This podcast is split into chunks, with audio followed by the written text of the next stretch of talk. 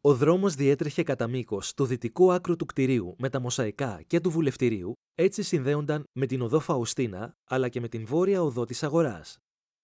Το κτίριο εκτινόταν κατά μήκος της ανατολικής πλευράς του δρόμου και όποιος ήθελε μπορούσε να φτάσει σε αυτό από το δρόμο με τη βοήθεια των σκαλών. Από την άλλη πλευρά, πιστεύετε ότι υπήρχε και ένα γυμναστήριο που συνδεόταν με το ρωμαϊκό χαμάμ της αγοράς στο οικοδομικό τετράγωνο που εκτείνεται στα δυτικά του.